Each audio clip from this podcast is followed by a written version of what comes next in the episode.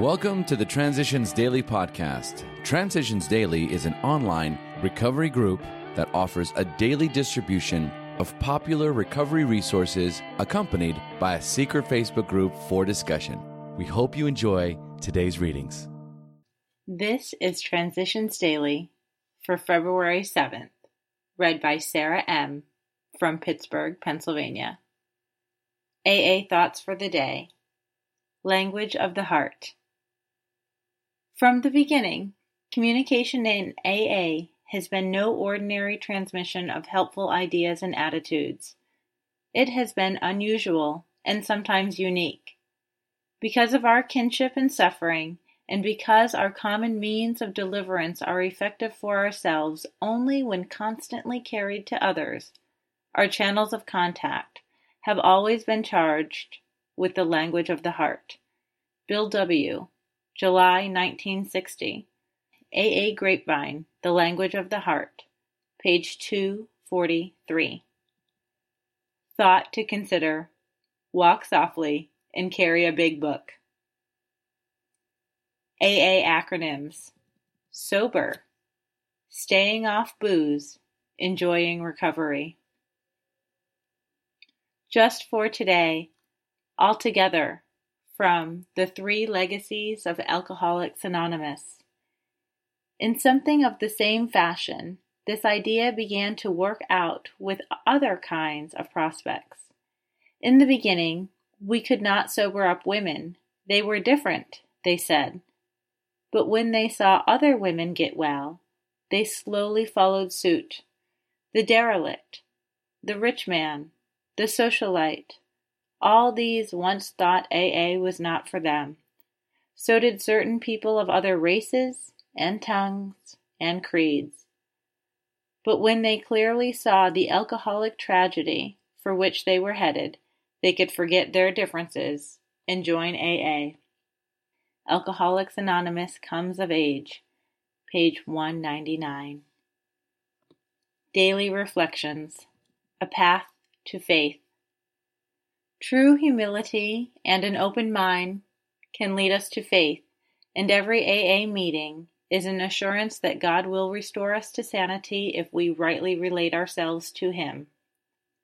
Twelve Steps and Twelve Traditions, page 33. My last drunk had landed me in the hospital totally broken. It was then that I was able to see my past float in front of me. I realized that through drinking, I had lived every nightmare I ev- had ever had. My own self will and obsession to drink had driven me into a dark pit of hallucinations, blackouts, and despair. Finally beaten, I asked for God's help. His presence told me to believe. My obsession for alcohol was taken away, and my paranoia has since been lifted. I am no longer afraid. I know my life is healthy and sane. As Bill sees it, pipeline to God. I am a firm believer in both guidance and prayer, but I am fully aware and humble enough, I hope, to see there may be nothing infallible about my guidance. The minute I figure I have got a perfectly clear pipeline to God, I have become egotistical enough to get into real trouble. Nobody can cause more needless grief than a power driver who thinks he has got it straight from God. Letter 1950 Big Book Quote both you and the new man must walk day by day in the path of spiritual progress. If you persist, remarkable things will happen. Alcoholics Anonymous Working with Others, page 100. 24 hours a day. AA Thought for the Day. A nightclub crowded with men and women all dressed up in evening clothes looks like a very festive place. But you should see the restrooms of that nightclub the next morning. What a mess! People have been sick all over the place, and does it smell! The glamour of the night before is all gone, and only the stink of the morning after is left. In AA, We learn to take a long view of drinking instead of a short view. We learn to think less about the pleasure of the moment and more about the consequences.